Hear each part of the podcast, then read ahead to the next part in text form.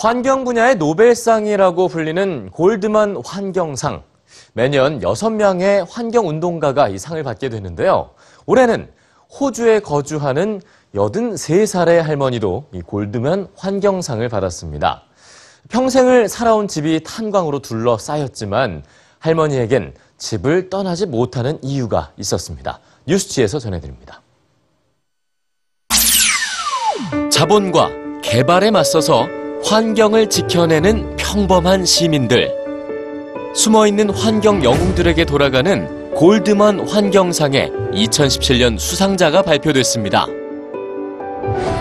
매년 대륙별로 한 명씩 총 6명의 풀뿌리 환경운동가가 선정되는데요. 올해 수상자 중에선 83살의 호주 할머니 웬디 보우먼이 가장 주목을 받고 있습니다. 호주 시드니 북부에 위치한 시골 마을 헌터밸리에서 평생을 살아온 웬디 보우먼. 하지만 살기 좋았던 마을은 1980년대 후반부터 망가지기 시작했습니다. 1988년, 89년쯤부터 탄광 개발이 시작됐어요. 농작물이 시들해졌고 몇몇은 죽어버렸죠. 우린 그 이유를 몰랐고 저는 수질 담당 공무원을 불러서 검사를 했어요. 물은 중금속으로 가득했습니다. 그때쯤부터 문제는 정말 심각해졌죠. 가축들도 갑자기 아무것도 먹지 않았어요. 탄광 개발로 피해는 날로 커졌지만 기업은 개발을 멈추지 않았습니다. 마침내 2010년 한 기업이 그녀에게 땅을 팔라고 요구했습니다.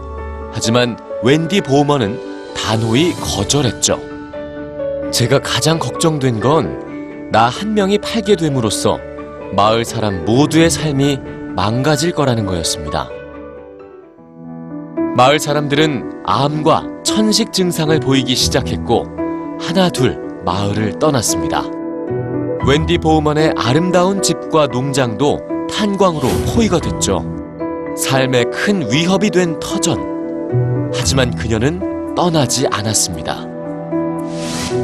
나마저 이사를 가버린다면 어린 아이들에겐 어떤 일이 벌어질까요? 정부는 먼지가 많은 날엔 집에서 나가지 말고 문과 창문을 닫으라고 말합니다.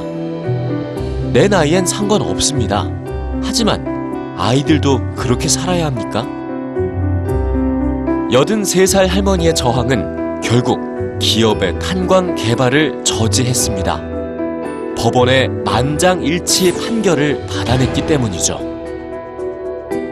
골드먼 환경상 시상식 당일 그녀는 멋진 연설을 남겼습니다.